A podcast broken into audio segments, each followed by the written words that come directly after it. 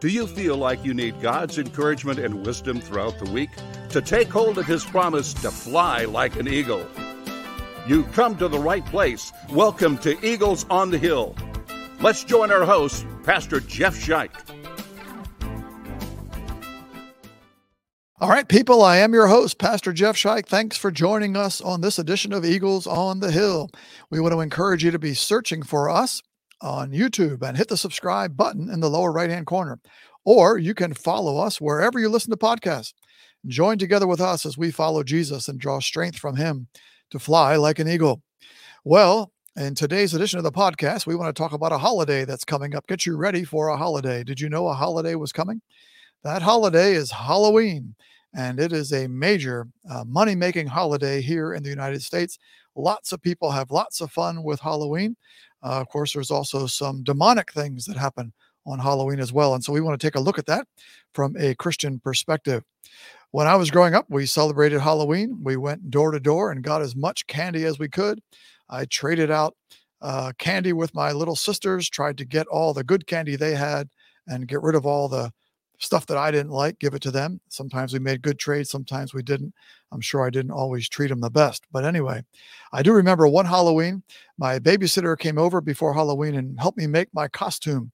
We got this box that I could fit inside of, and uh, we painted the outside. And I went around uh, for Halloween that year as a Winston cigarette carton, a carton of Winston cigarettes. We had the foil on top of the carton, the whole bit. Worked out great because it rained that year. And so the foil kept the rain off of me. And I uh, had a great time trick or treating as a carton of Winston cigarettes. I'm not sure that. Um, that my parents really appreciated that very much. I'm not sure if that person ever babysat me again. But anyway, uh, that's my memory of Halloween as a kid growing up.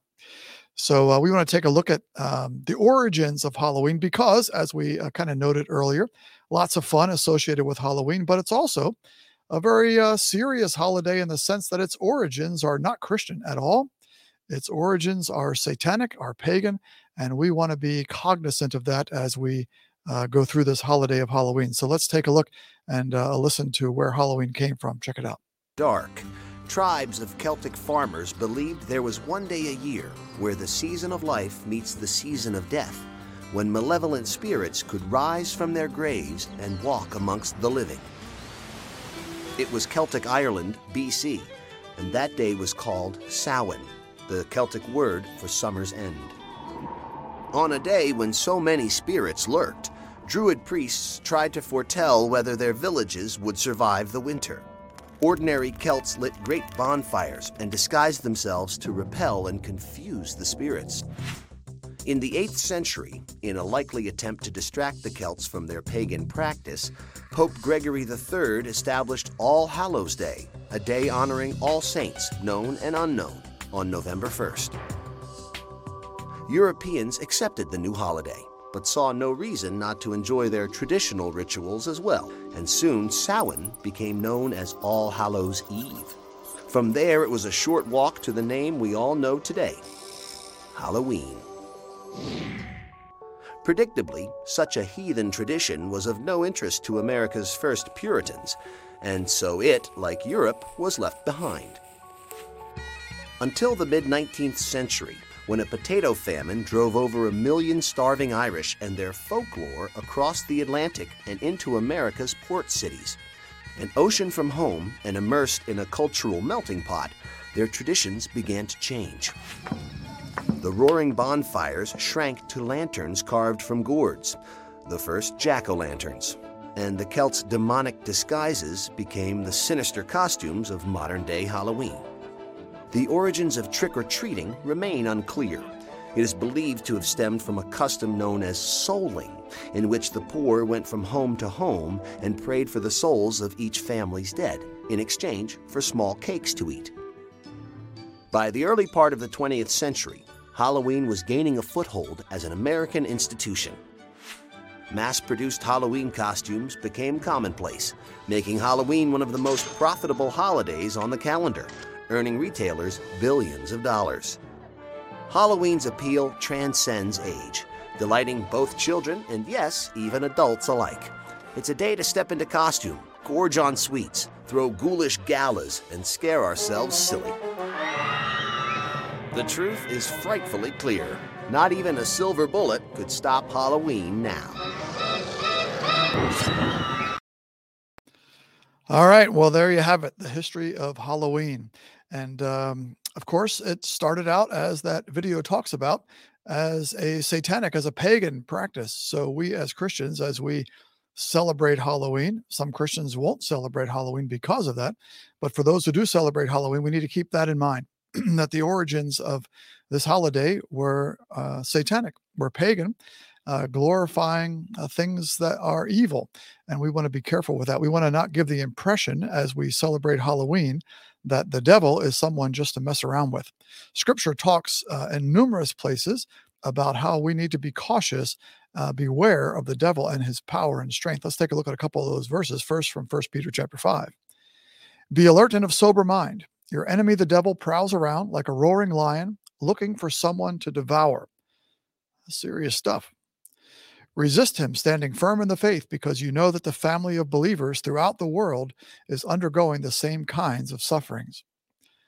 Then in James chapter 4, verse 7, submit yourselves then to God, resist the devil, and he will flee from you.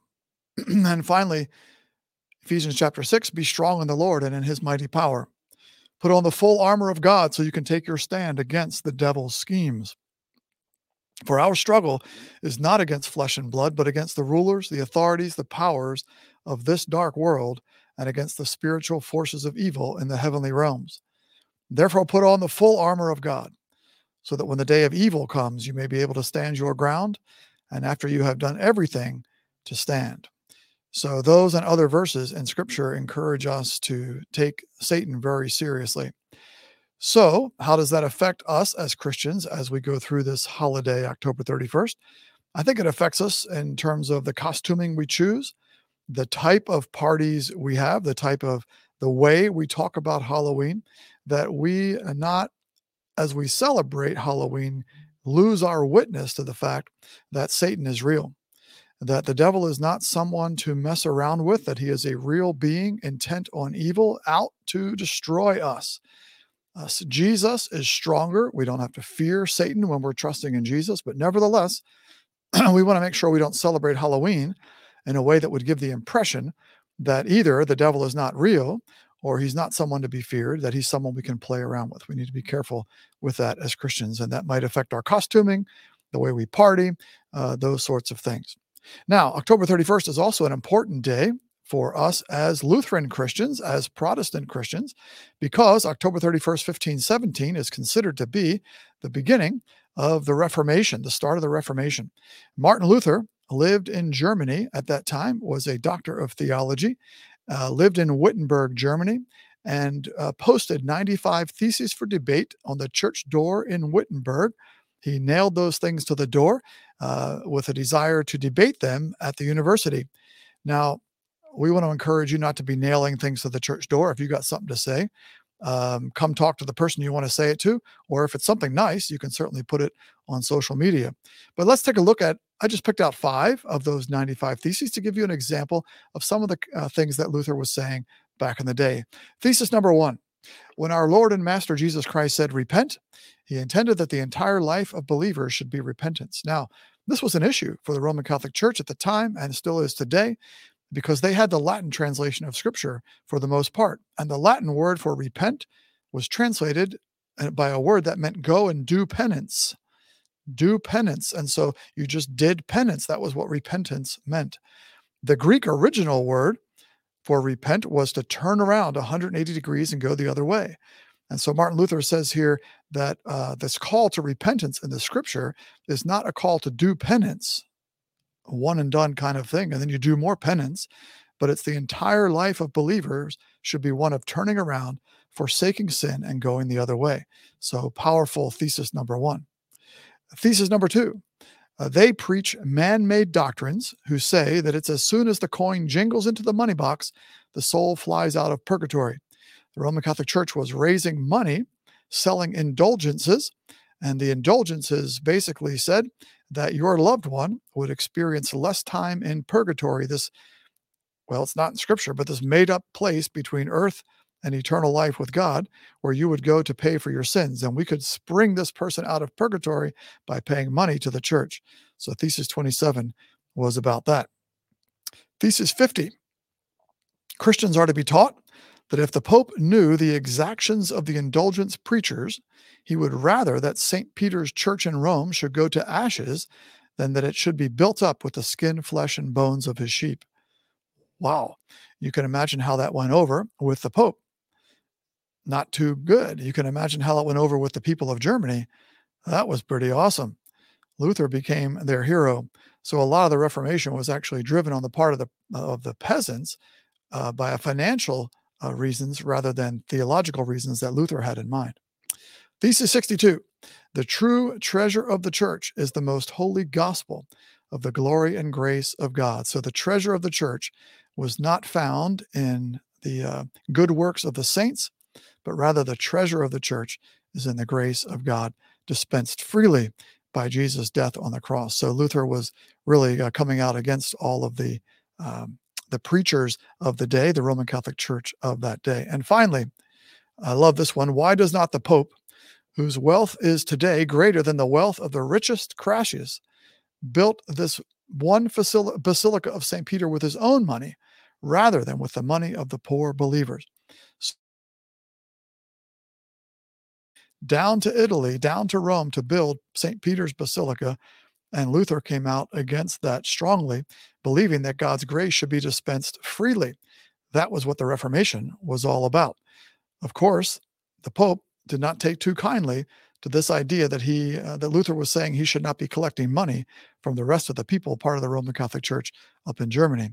The German peasants, on the other hand, loved Luther because uh, he told them they could keep their money, put it in their pockets, and not send it to Rome to build St. Peter's.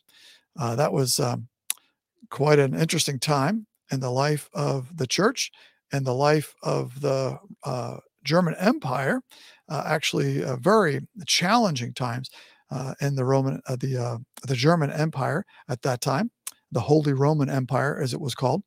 And um, you could find out more about that, by the way. Encourage you to watch a movie called Luther it is uh, you can rent it on Amazon Prime. Encourage you to watch that movie. Um, it really details the life of Martin Luther, specifically around that time of 1517, and how the Reformation got started. That sounds like dry history, but it's actually a great, wonderful, powerful movie that uh, describes the history of the Protestant Church.